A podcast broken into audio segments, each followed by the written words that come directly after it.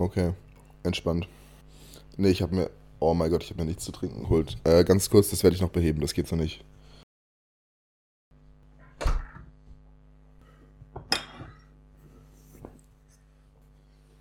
Ich bin wieder da. Sehr gut. Ich habe da ein Bier gesehen. Ja, ein Wickhüler Pilsner. Das ist immer noch vom Geburtstag von meinem Bruder übrig. Also, es steht seit November bei uns auf dem Balkon. Ja gut, das hält sich ja. Das geht ja. Ja. Ich habe am Wochenende, äh, war ich außerhalb von Wiesbaden und ich habe ein Iglu gebaut. Ein Iglu? Ja, Mann. Wie so ein kleiner Bub mit, mit Fäustling und roten Bäckchen. Schnee in Kisten gestampft. Ne, wir waren ähm, mit einer Gruppe Jugendleitern und Leiterinnen unterwegs für ein Planungstreffen. Und wir waren halt an der Freizeitstätte, wo wir das stattfinden lassen, selbst. Und da hat es halt voll fett geschneit. Sind auch mit dem Auto liegen geblieben, weil es so viel Schnee war. Richtig cool. Und haben dann nachts bis drei Iglu gebaut. Also nur Erwachsene. Da war kein Kind dabei, nur Erwachsene. Die einfach so Bock haben, ein Iglu zu bauen. Und wir haben es nicht mal fertig bekommen. Das war ja das Peinlichste. Also konntet ihr die Nacht dann auch quasi nicht im Iglu pennen, sondern. Nee, das hätten wir eh nicht gemacht. Wir haben da richtig, richtig coole Hütten mit einem, mit so einem Specksteinofen in der Mitte, alles mit, nur mit Holz und Feuer beheizt. Richtig archaisches Wohngefühl. Das war richtig cool. Hast du eigentlich was zu trinken, Sven? Ja, ich habe irgendwie so eine komische Mischung hier. Ich habe einmal, einmal ein Bier und habe dann noch ein Wasserglas mit einer Multivitamintablette drin. Okay, du konntest dich nicht entscheiden, sauf ich jetzt oder bleibe ich vernünftig? Oder musst du noch was entkatern von gestern? Nee, ich hatte gestern Abend Training und äh, habe ein bisschen Muskelkater, also schon entkatern, aber auf eine andere Art und Weise. Hm. Du spielst Hockey, oder? Ja. Feldhockey. Nee, äh, ja, also Feld- und Hallenhockey. Das war jetzt halt im Winter ist da nichts in der Halle. Und habe halt jetzt seit einem halben Jahr habe ich halt nichts gemacht, weil ich da die ganze Zeit mit einerseits gucken nach einem Studiengang plus suchen nach einer WG. Und da war es ein bisschen stressig und jetzt, da ich jetzt da in München offiziell auch wohne, Mhm. dann habe ich mir gedacht, komm, fängst du jetzt dann mal wieder an. Ja. Aber das ist richtig gut, dass du, oder ich finde es gut, wenn man irgendwo so im Frieden mit sich selbst ist und irgendwo wohnt, dass man sich dann auch seine neuen Sachen oder seine alten Sachen wieder neu sucht. Ich habe das gemerkt, als ich das eine Jahr in Basel war, dadurch, dass ich wusste, dass es nur ein Jahr ist und ich auch zwischenzeitlich ein sehr zwiegespaltenes Verhältnis, sage ich mal, zu meiner Zeit da hatte, habe ich mir da halt nie meine Sachen, die ich hier in Wiesbaden gemacht habe, neu gesucht. Ich habe mir da keine Pfadfindergruppe gesucht. Ich habe da kein neues Hobby angefangen. Und die Hobbys, die ich hatte, lagen eigentlich dann mehr oder weniger auf Eis. Ich habe nur gearbeitet und das ist dann halt total, total schade einfach drum. Dann fehlt ja auch so ein bisschen dein, einfach so das Positive von deinem Alltag. Ja. An sich kann man bei dir sagen, dass es auch ein bisschen schwierig war, weil du hattest ja dann Vollzeitpraktikum und dass du halt da nebenbei, also klar kann man das schon gucken, aber irgendwie da noch den Kopf zu finden, da du ja eh nur ein Jahr und da auf, auf diese kurze Zeit zu denken, okay, ich suche mir jetzt für das Jahr noch was, ob das halt überhaupt noch was bringt. Ich glaube halt, dass es schon was gebracht hätte. Das ist nämlich das Ding so. Ich habe mich halt auch immer dann so diese Ausrede geflüchtet, ja, es wäre ja nur für ein Jahr, aber du hättest halt auch darüber Leute kennengelernt, mit denen du vor Ort mehr Zeit hättest verbringen können. Aber wo du schon recht hast, also man kann das auf jeden Fall neben der Arbeit, aber nicht, wenn du im Wettbewerb bist. Also es kommt schon darauf an, wie es gehandelt wird. Ich habe inzwischen auch von ein paar Büros gehört, die das mit einem normalen 8-Stunden-Tag und ohne Wochenende arbeiten hinkriegen. Aber jetzt in meinem Fall wäre es einfach nicht gegangen. Ich habe zwischenzeitlich mal versucht, äh, Sport zu machen, habe mich im Fitnessstudio angemeldet und ich bin dann, also ich bin als, als erster aus der Gruppe gegangen und das Fitnessstudio hat um 11 Uhr zugemacht. Also bin ich um 10 Uhr von der Arbeit mit dem Rad schnell dahin, um eine Dreiviertelstunde Krafttraining zu machen. Und dafür musste ich der Erste sein aus dem Team, der geht. Und dann musst du dich quasi noch schlecht fühlen dafür, dass du so früh gehst. Gehst aber eigentlich um Viertel nach zehn von der Arbeit, wo du halt morgens um 9 Uhr warst äh, und bist halt quasi der Schluri in der Gruppe. Äh, und mal abgesehen davon, dass das kein schönes Gefühl ist, weiß ich auch gar nicht, wie das so andere Menschen hinbekommen, die jahrelang im Wettbewerb arbeiten, auch in dem Modus und noch härter, äh, wie die so, wann, die, wann gehen die einkaufen? Ja. Morgens, ganz früh morgens. Ja, also das geht eigentlich irgendwann nur noch, wenn du anfängst, am Schlaf zu sparen. Und das war das Einzige, was ich hinbekommen habe, nicht zu machen. Also acht Stunden geschlafen habe ich immer. Aber würdest du dich, um mal ein bisschen auf das Thema drauf zu kommen, würdest du dich auch in den, sagen wir mal jetzt so in den nächsten 30, 40 Jahren in der Position sehen?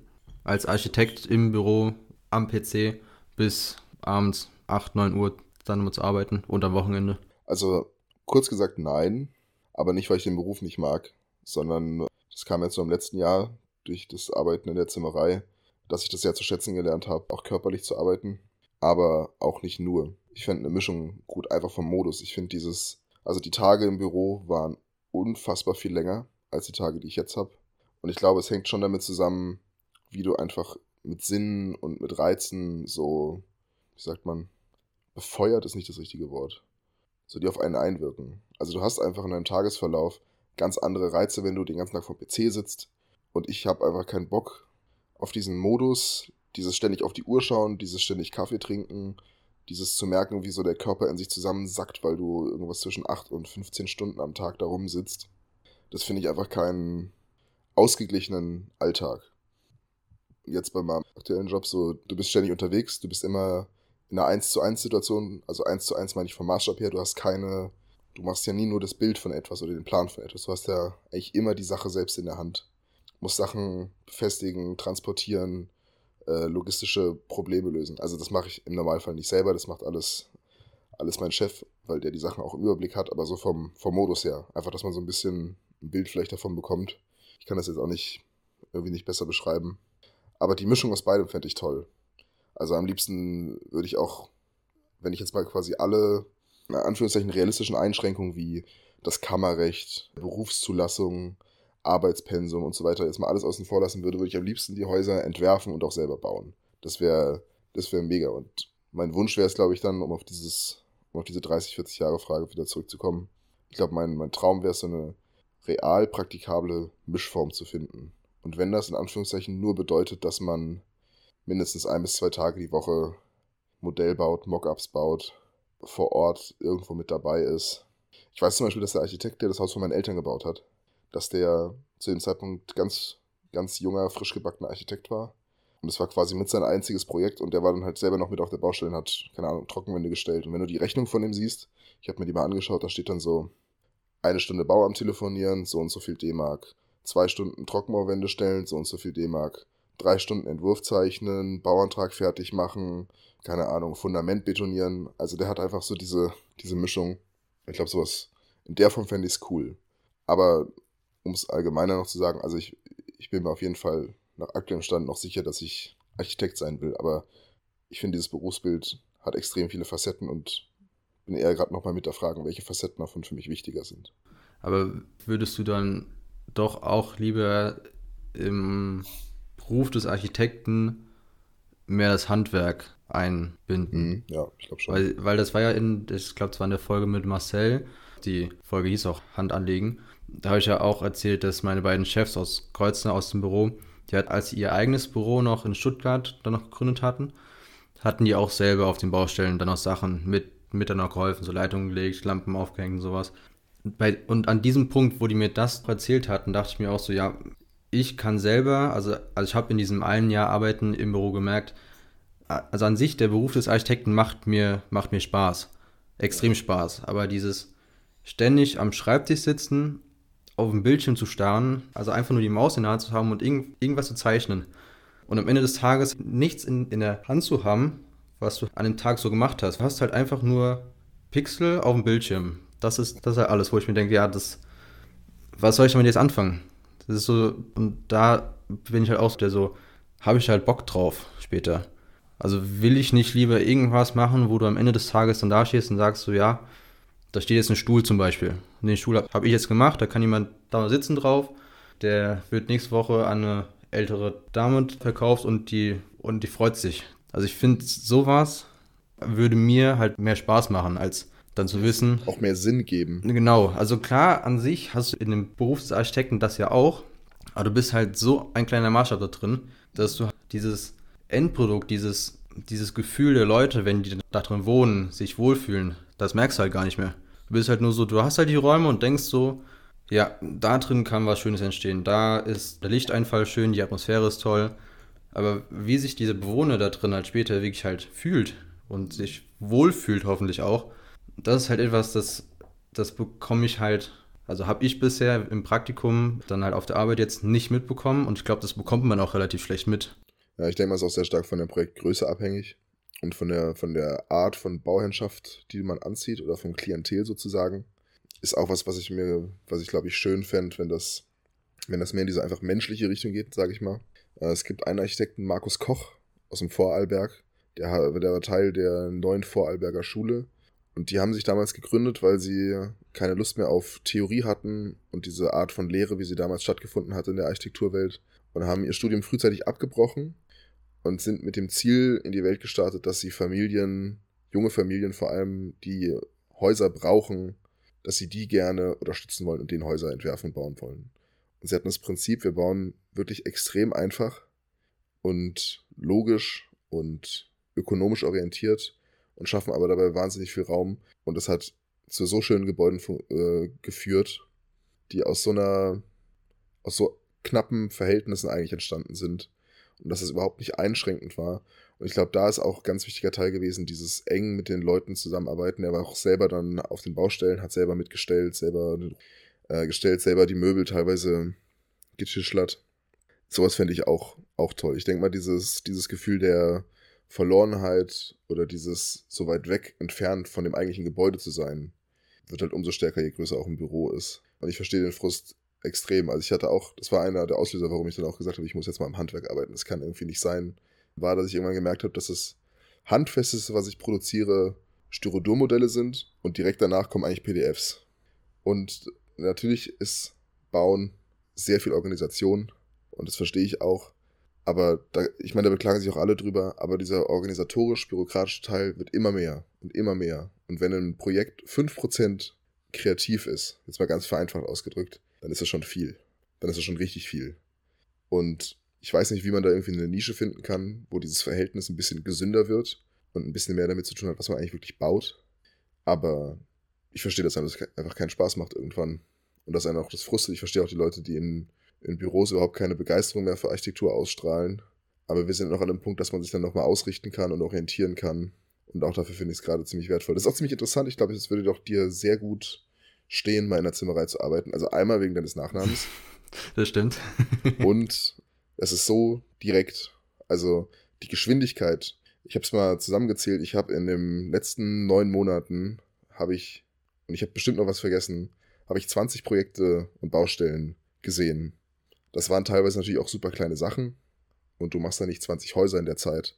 Aber die Anzahl an Menschen und an Bauherrschaften, die man kennenlernt, ist extrem groß. Der Kontakt ist viel direkter. Und was auch interessant ist, die meisten Entwürfe hat auch mein Chef selber gemacht, weil die Leute zu ihm kommen und brauchen halt ein Carport oder ein Vordach oder eine Gartenhütte oder eine Gaube. Das heißt, der macht es weil seine Konstruktionszeichnung schon fast der ganze Entwurf ist. Das sind keine wahnsinnig komplizierten Entwürfe, wenn man jetzt wirklich mal nur so auf Geometrie, Raumgrößen, Fenstersetzung und sowas geht. Zumal Fenster ja auch gar nicht sein Gewerk mehr sind. Aber dadurch hast du einfach so eine extreme Direktheit. So, die Leute rufen an, der bespricht sich mit denen, der macht die Zeichnung, wir machen den Abbund, wir fahren dahin, wir stellen das und wir sind weg. Und dieses Gefühl, das kannst du in dem Büro in der Form, wie es jetzt stattfindet, nur sehr schwer erzeugen. Dann musst du dir ein ähnliches Gefühl halt wirklich dabei holen, wenn du äh, ein Modell baust oder so. Oder du musst halt wirklich da mal der Chef sein, der halt auch in jeder Phase dann halt auch nochmal dabei ist und einen gewissen Anspruch an Mitsprache hat. Ja, oder du bist einfach allein. Du kannst ja auch ein Mann-Unternehmen sein, ein Frau-Unternehmen. Ist ja auch äh, kein Thema. Dann bist du halt eingeschränkt, was Projektgröße und Pensum angeht. Dafür bist du halt bei mehr dabei. Du hast halt auch keinen Backup. Also ich glaube, ganz allein fände ich auch bisschen sketchy. Aber was mir gerade eben noch eingefallen ist, wo du es mit dem PC angesprochen hast. Ich glaube, ich könnte mir viel eher vorstellen, die nächsten 30, 40 Jahre am Reißbrett zu sitzen und zu zeichnen. Weil dann hat die Arbeit wieder eine handwerkliche, ästhetische Qualität, die der Computer einfach nicht hat. Und ich bin diese Diskussion Handzeichnen versus PC auch fast schon ein bisschen leid, weil natürlich ist die Handzeichnung, was die Effizienz angeht und vor allem Geschwindigkeit angeht und Reproduzierfähigkeit und Vernetzungsfähigkeit haushoch überlegen, aber so viele Teile vom Entwurf könnte man immer noch auf dem, auf dem Zeichenbrett machen. Du müsstest dich mit Maßstäben wieder mal realistisch auseinandersetzen. Du hast eine, du schaust nicht den ganzen Tag auf den Bildschirm. Also ich bin mir wirklich sicher, dass es auch einfach so verändert, wie man sich fühlt, dass man sich auch irgendwann so, wie soll ich sagen, wenn du mit dem Stift zeichnest und mit einem Lineal, das ist nicht wahnsinnig körperliche Arbeit, aber es ist trotzdem noch ein körperlicher Akt. Aber klicken und auf dem PC schauen, das hat, das hat nichts mehr mit deinem Körper zu tun. Sobald es geht, werden wir das nur noch mit irgendwie Augen bewegen und Klicken machen und Shortcuts und Shortcuts und Shortcuts. Und dann auch so diese Darstellungen in AutoCAD zum Beispiel, dieses Schwarz und diese bunten Linien. Das ist einfach hässlich. Das ist einfach hässlich, aber wir wollen schöne Sachen machen.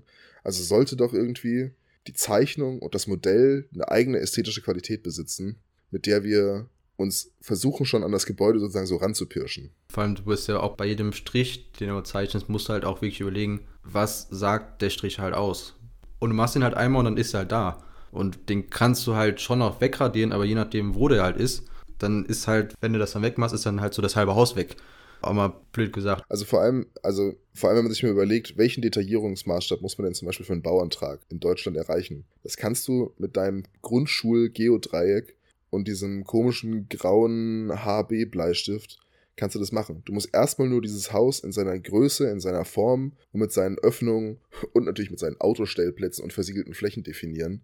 Das ist alles mit A4-Blättern machbar. Und das ist auch so, was für eine Anzahl an Programmen und Lizenzkosten man bei einer Selbstständigkeit erstmal auf sich nehmen muss. Der Herr Hoger, der hat damals erzählt, das ist ein, ein Dozent von uns, als er sich selbstständig gemacht hat, hat er seine Tür von seinem Zimmer ausgehängt, auf zwei Böcke gelegt, ein A0-Blatt drauf, eine Reißschiene und hat angefangen. Und eigentlich sollte es doch irgendwie so sein. Jetzt, jetzt klingt es so ein bisschen schimpfend, ist es auch. Aber ich finde es einfach so traurig, dass es so, selbst im Studium, wo man quasi nochmal den Raum dafür geben könnte, zumindest bei uns ja nach dem ersten Semester, komplett Geschichte ist.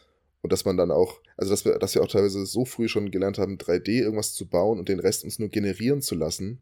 Und dann ist da irgendwo eine Linie, die man da nicht haben will. War bei mir so, weil irgendein Element nicht mit dem anderen korrekt verschnitten ist. Also gehst in irgendein Untermenü. Aber ich will doch da gerade erstmal einen Raum entwerfen. Ich will doch gerade erstmal verstehen, was ich überhaupt mache. Und der Computer schränkt dich auch, glaube ich, tatsächlich viel mehr ein als deine Hand.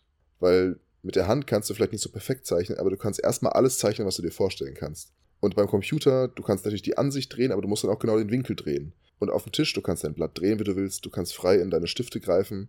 Da können auch so Happy Accidents passieren. Und was immer auch noch vergessen wird, ist, dass der Computer im Maßstab, außer du stellst es wirklich bewusst ein, immer frei ist. Und du verlierst dich teilweise in 1 zu 500, 1 zu 200 Plänen irgendwie schon in irgendwelchen Wandstärken von Bädern und ach ja, das können wir als eine 12-5er machen, dann machen wir da eine 15er Raumtrennwand und dann die 24er zum Nachbarn und das ist erstmal gerade alles noch nicht wichtig. Wir wollen halt überhaupt erstmal rausfinden, was das für ein Gebäude ist. Und ich glaube, das entfremdet uns wirklich von unserer Aufgabe, die wir eigentlich haben. Ich finde, es geht um, um die Art, wie wir das ausüben wollen. Weil die Frage ist ja eigentlich, wenn ich es richtig verstanden habe, so, ist Architektur und der Beruf, wie er so ist, für uns das Richtige? Und jetzt mal an uns beiden sozusagen mal durchgespielt. Ja, beziehungsweise noch, noch das Richtige, so wie er halt aktuell ist, ja. Ja, hinterfragst du das gerade bei dir in deinem Leben? Ja. Und ist es ein gutes Hinterfragen oder ist es so ein Lebenskrise hinterfragen? Lebenskrise ist es auf gar keinen Fall. Nur es ist so ein, es ist halt dieser Zwiespalt, weil ich liebe halt wirklich das, was ich mache. Aber es ist halt so diese, diese Art des Ausübens, die stört mich halt. Und das, das verstehe ich halt nicht, wie ich etwas liebe zu machen, aber gleichzeitig diese Art des Machens nicht mag. Das ist sowas, wo, wo ich denke, okay, wie, wie geht das? Ja, oder wie willst du das dann machen? Das ist so die Frage, oder? Ja. Also was, wo findest du dann quasi mal deinen Platz da? Ja. Weil ich hatte auch mal mit einem Fabrice, also meinem Chef aus dem Büro gesprochen. Ich habe so gemeint, dass ich auch, wenn ich später im Büro arbeiten würde, auch eher nur in der Entwurfsphase arbeiten würde. Und da meinte er auch, klar, das geht schon, aber du wirst halt niemals dieses, dieses Endprodukt vom Gebäude dann halt sehen. Beziehungsweise auch, auch wenn du es gleichzeitig auch noch so machst, dass du dann nur 80% arbeitest oder nur 70%, 50%, dann wirst du niemals so tief in dem Entwurf drin sein, wie du eigentlich drin sein solltest. Und da muss ich halt auch sagen, das ist halt sowas, klar arbeitest du weniger, aber bist du dann halt wirklich so hundertprozentig dann noch dabei? Weil ich finde diese, diese Idee, weniger zu arbeiten und gleichzeitig nebenbei dann noch was anderes zu machen, was mir auch noch Spaß macht, zum Beispiel irgendwie Professur, Schreinerei, finde ich schon interessant, aber bist du dann wirklich gleichzeitig bei jeder Sache, die du machst, hundertprozentig dann noch dabei? Und das ist sowas, wo ich mir denke, bringt das dann halt überhaupt so viel? Wenn du dann halt zwei, drei Sachen machst, wo du halt auch wirklich Spaß dran hast, was du halt auch brauchst, so ein bisschen Ausgleich, aber das halt nicht, nicht hundertprozentig dahinter stehen. Ja, das ist auch die, das ist eine ziemlich schwierige Frage. Weil ich glaube, also ich habe, es gab einen Architekt bei Morga, der hat nur Wettbewerb gemacht. Ausschließlich. Also nur Entwurf. Und der war da auch richtig gut drin. Aber der hatte natürlich total den blinden Fleck, sobald es an die Ausführung geht. Und ich muss ziemlich häufig an einen Kenneth Frampton Zitat denken, da wird er, da wird ihm irgendeine so viel zu große Frage in so einem 5-Minuten-Interview gestellt. Wirklich, die Frage ist irgendwie sowas wie, what is architecture oder so. Aber er gibt eine ziemlich coole Antwort. Er sagt nämlich, äh, was ihm ganz wichtig ist, dass Architektur und Gebäude eigentlich das Gleiche ist. Und dass man nicht anfangen soll, das zu trennen. Ich glaube schon, dass es noch Schattierungen gibt, was Gebäude und Architektur angeht, oder dass es Teile der Architektur gibt, die nur in der Theorie existieren und das auch in Ordnung ist. Aber dass man diesen Modus, den wir so vom Studieren, zumindest so wie wir das kennengelernt haben, dieses konzeptionelle, entwerferische nur auf dem Blatt, dass man das schon irgendwann verlässt und auch wirklich zum Gebäude hinkommt. Zu einem Haus, was irgendwo im besten Fall für hunderte von Jahren irgendwo in der Stadt oder auf dem Land oder irgendwo steht und funktioniert und seinen Zweck erfüllt, dass man irgendwann auch da hinkommt. Und dass man nicht immer nur den Entwurf macht. Weil dann trägst du auch nur bis zu diesem Punkt Verantwortung und bist ja auch nur der Dinge, die erstmal nur für den Entwurf wichtig sind, bewusst. Aber wie viele Dinge halt dann auch mit reinspielen, das ist dann halt so ein bisschen außerhalb von deinem Einflussbereich. Und auch konstruieren. Ich meine, es ist doch eine wahnsinnig tolle Aufgabe, ein Gebäude zu konstruieren, sich das auszudenken. Ist vielleicht dann wirklich eine Frage von Bürostruktur. Also kannst du ja auch, wenn du geil drauf bist, in der perfekten Welt sozusagen, kannst du dir ja auch Büro so aufbauen, dass du Entwürfe machst ist bei der Ausführung und Konstruktion dabei, aber jemand anders macht für dich den bürokratischen Kram, macht für dich Flächentabellen. Äh, es gibt so Büros. Es gibt Leute, die wollen nichts mehr mit dem Entwurf zu tun haben. Die sagen das auch so. Die sagen beim Bewerbungsgespräch, ich möchte nichts mit dem Entwurf zu tun haben. Ich kann meine Sachen, ich kann strukturiert arbeiten. Die haben vielleicht auch ein bisschen mehr so eine 9-to-5-Denke und ich meine das überhaupt nicht wertend. Es ist einfach nur auch manchmal eine Typfrage. Manche Leute wollen auch einfach Sicherheit in ihrem Beruf haben und in ihrem Alltag haben. Und wenn du halt Bauanträge machst und du machst Flächentabellen und du machst Leistungsverzeichnisse und du schreibst Firmen an und checkst die Angebote, ist doch super, wenn es deine Stärke ist. Wenn du vielleicht irgendwann im Laufe deines, deines architektonischen Berufslebens merkst, ja, eigentlich, eigentlich habe ich irgendwie so ein, ich sag mal, so ein Buchhaltergehen oder sowas in mir, dass ich gerne auch so viel Kontrolle über Sachen habe und äh, kann mich nicht so gut mit Sachen auseinandersetzen, wo es so mehrere richtige und falsche Möglichkeiten gibt, dann kann sowas schon funktionieren ich glaube, die, ich glaube, was halt nicht geht, ist, dass du alles selber machst und nur den, nur die Sunny Side von dem Ganzen äh, dir abschöpfst. Und ich denke mal, du bist dann auch was Projektgröße und Typologie angeht eingeschränkt. So, es gibt halt Typologien, das ist halt der mieseste, übelste Bürokratie, Brandschutz, alles Paket. Wo halt der Anteil an technischen und sicherheitsrelevanten Anforderungen so hoch ist, dass du eigentlich irgendwann nur noch am Koordinieren bist. Gerade als, als Projektleitung. Also, wenn, sie, wenn es eine gewisse Größe knackt, bist du gerade in der leitenden Position bist du Vernetzer und verschaltest eigentlich nur noch die ganzen Parteien, die an diesem Projekt mit beteiligt sind. Und musst dabei halt deinen Entwurf irgendwie beschützen. Das ist sozusagen dann auch auf eine Art entwerfen, weil du musst den Entwurf so intakt wie möglich durch diesen Prozess bringen. Aber deine Arbeit ist ja eigentlich schon getan, wenn man so will. Ein Stück weit. Aber halt auch nicht ganz. Also es ist schon auch eine Frage der Kommunikation. Aber ich glaube, die Menge, die bei manchen Sachen erforderlich ist, die ist halt einfach deprimierend. Und was ist jetzt ein aktueller Stand mit der Frage, ob das noch für dich das Richtige ist? An sich schon, aber ich habe mir die Frage noch nicht beantwortet, in welcher Position ich dann im Büro stehen will. Ob ich dann halt wirklich Vollzeit und so 100% im Entwurf stehen will oder ob ich halt wirklich diese 50, 60, 70% mache und dann mir nebenbei noch was anderes suche. Oder ob ich halt auch wirklich einfach strikt sage, okay, nee, Architekturmaster habe ich jetzt ich habe noch die Option, irgendwann zu sagen, ich will wieder zurück zur Architektur und mache jetzt erstmal eine Ausbildung als Schreiner, Zimmerer, weiß der Teufel was. Also warum nicht einfach mal ausprobieren und das andere mal so nebenbei halt stehen lassen und sagen, gut, ist halt mal so ein kleines, ja, kannst dich nochmal zurückfallen lassen drauf. Mhm. Ja, also was halt richtig geil wäre, also wenn es jetzt wirklich darum geht, einen realistischen Weg zu finden und du auch sagst, du bist auf jeden Fall bereit, nochmal so eine Schleife nach hinten in Anführungszeichen zu machen. Also wer legt das schon fest so? Solange du dir das leisten kannst. Fuck it, mach doch einfach. Äh, du könntest eine Ausbildung machen zum Zimmerer und könntest dann deinen Gesellenbrief in der Tasche haben und dann könntest du noch auf eine Meisterschule gehen und deinen Meister machen und dann könntest du offiziell ein Architekturbüro und eine Zimmerei parallel eröffnen. Dann könntest du das, was ich vorhin beschrieben habe, wirklich machen. Und die hast du hast du Abi? Ja. Dann kannst du die Ausbildung verkürzen auf anderthalb Jahre du skippst dann halt das erste Lehrjahr, das heißt, dir fehlen dann, also fehlen in Anführungszeichen, kannst du ja auch selber drauf schaffen, dir fehlen dann halt das erste Jahr Grundlagen. So, was ist ein Zapfen? Was ist das? Was ist das? Das wird halt tatsächlich geskippt und du bist direkt im zweiten Lehrjahr sozusagen. Könntest aber das relativ schnell machen. Und der Meistertitel wäre wichtig, wenn du dich wirklich selbstständig machen willst als Zimmerei. Es gibt aber auch so Tricks, dass man sich als Restaurator oder sowas ähnliches anmeldet. Und wenn du dann halt ein ganzes Haus baust, dann hast du halt die Bodenplatte restauriert bis zum Dach oder irgendwie sowas. Das machen auch, das machen auch viele. Lass dir das so bürokratisch ein bisschen umschiffen.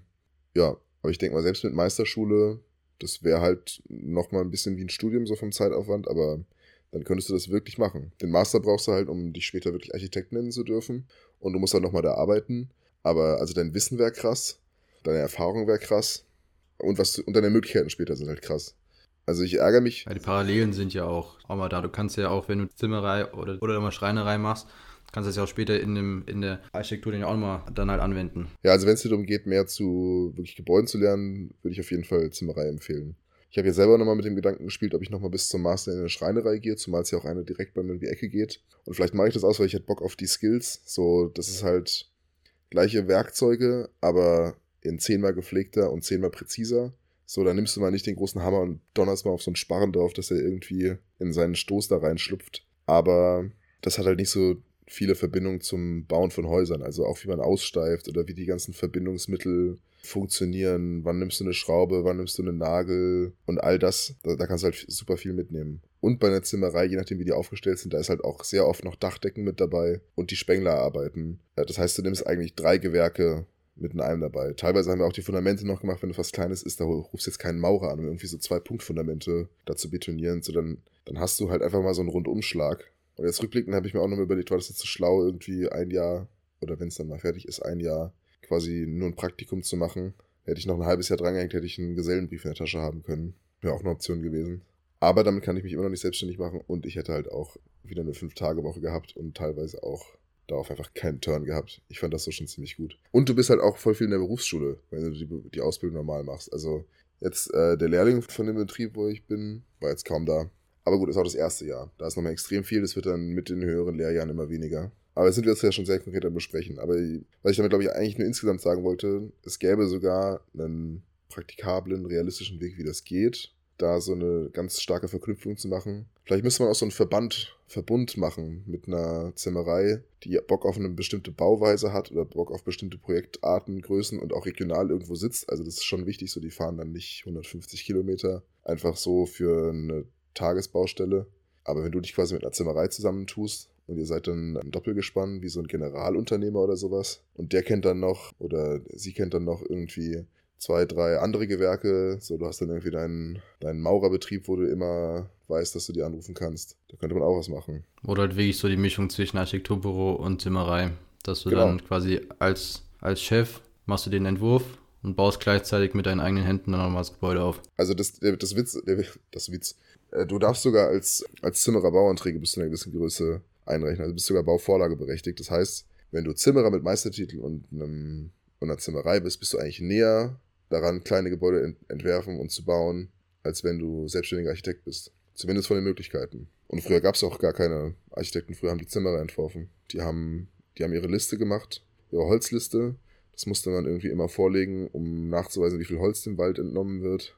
Aber damals hattest du natürlich auch viel engere und regional geprägtere Bauweisen und so ein Schema, das du quasi immer wiederholt hast. So, jetzt fangen wir wirklich immer mit diesem sprichwörtlich weißen Blatt an, das so schlau ist, ist eine andere Frage, aber ist einfach inzwischen anders strukturiert. Aber ja, also man könnte eigentlich sagen, historisch gesehen sind die eigentlichen Leute, die, äh, die Plan davon haben, die, die Zimmersleute. Also alle Mann von der Architektur weg, ab zum Zimmereibetrieb. Ja, also der, der Mangel ist schon extrem. Da, da gibt es auch richtig gutes Geld zu verdienen. Ich glaube, man sollte sich nur keine zu großen Romantisierungen vom Berufsalltag machen und was in so manchen Betrieben halt auch noch abgeht. Das ist im Handwerk teilweise echt noch ein anderer Schnack. Also da muss man sich dann schon drauf einlassen und vielleicht so ein bisschen das größere Ziel im Blick behalten, was man eigentlich damit mal machen will. Und du wirst auch einfach pragmatischer. Ich habe das, glaube ich, in irgendeiner Folge auch schon mal gemeint, man muss auch aufpassen, dass man nicht zu pragmatisch wird. Aber so, du musst ja halt ständig irgendwelche Hilfsmittel auch vor Ort machen. Und es, es fehlt auch ständig irgendwas. Du hast ständig irgendwas vergessen. Also musst du gucken, wie du mit den Sachen, die du jetzt dabei hast, das trotzdem noch hinkriegst. So, welches Werkzeug kannst du jetzt wie anders benutzen oder tunen oder verändern, dass es trotzdem jetzt ähm, die Aufgabe erfüllt. Und ich glaube, wenn man das, wenn man so diese, diese, diesen Pragmatismus und diese Handwerklichkeit, wenn man das jetzt noch mit einem sensiblen und schlauen, emotionalen Entwurfsgefühl, wenn man das so kombiniert bekommt, also da muss was richtig Gutes rauskommen. Ich hoffe mal, das wird sich einlösen. Wir werden sehen. Ja, aber das ist mir nur gerade eingefallen, weil ich tatsächlich gerade ganz real nochmal für diese Frage gestellt bin, zumindest für einen gewissen Zeitraum, so, Architektur oder was anderes. Ja, beziehungsweise was anderes in Ergänzung. Also, ich weiß nicht, für mich schließt sich das schon irgendwie immer wieder so als, äh, oder schließt das, das läuft immer wieder so ein bisschen zurück zur Architektur quasi. Das ist wie so, wie so Ausflüge und ich schaue dann auch mal ein paar Monate auf keiner Seite was nach, merke mir nichts auf Pinterest oder so, lese kein Buch. Aber ich denke ja trotzdem wieder weiter drüber nach. Also ich glaube, so komplett von der Architektur weg werde ich auch niemals sein. Also es wird immer ein Teil bleiben von mir. Auch einfach, weil es mir halt so viel Spaß macht, so viel. Es macht halt schon, schon glücklich. Und das ist halt etwas, was mir halt schon viel bringt. Und ja, auf jeden Fall. Ich glaube, die größte Gefahr ist gar nicht, dass einem das so auf einen Schlag irgendwann keinen Spaß mehr macht oder in irgendwas vor den Kopf stößt, sondern dass einem das einfach so ganz, ganz langsam über Jahre hinweg entgleitet. Einfach so peu à peu. Und dass da auch deine eigenen Ansprüche immer weiter sinken. Und immer so ein bisschen, immer so ein bisschen. Und du merkst es gar nicht und irgendwann, und irgendwann hörst du auf mit der Hand zu zeichnen, irgendwann machst du keine Collagen mehr. Irgendwann findest du Materialwahl nicht mehr so wichtig. Irgendwann verstehst du ja auch, dass alles billig sein muss. Irgendwann findest du auch das in Ordnung. Und irgendwann machst du Scheiße. Und irgendwann baust du richtig hässliche Scheiße und bist einer von denen, über die wir jetzt schimpfen. Also wir müssten uns eigentlich zwingen, immer in so einer Zeitversetzung von ein paar Jahren unsere eigenen Podcast-Folgen zu hören. So als kleiner Reminder quasi. So, verkack's nicht. Sprachnachricht an den zukünftigen Freddy und Sven. Ja. Verkack's nicht. Verkack's nicht.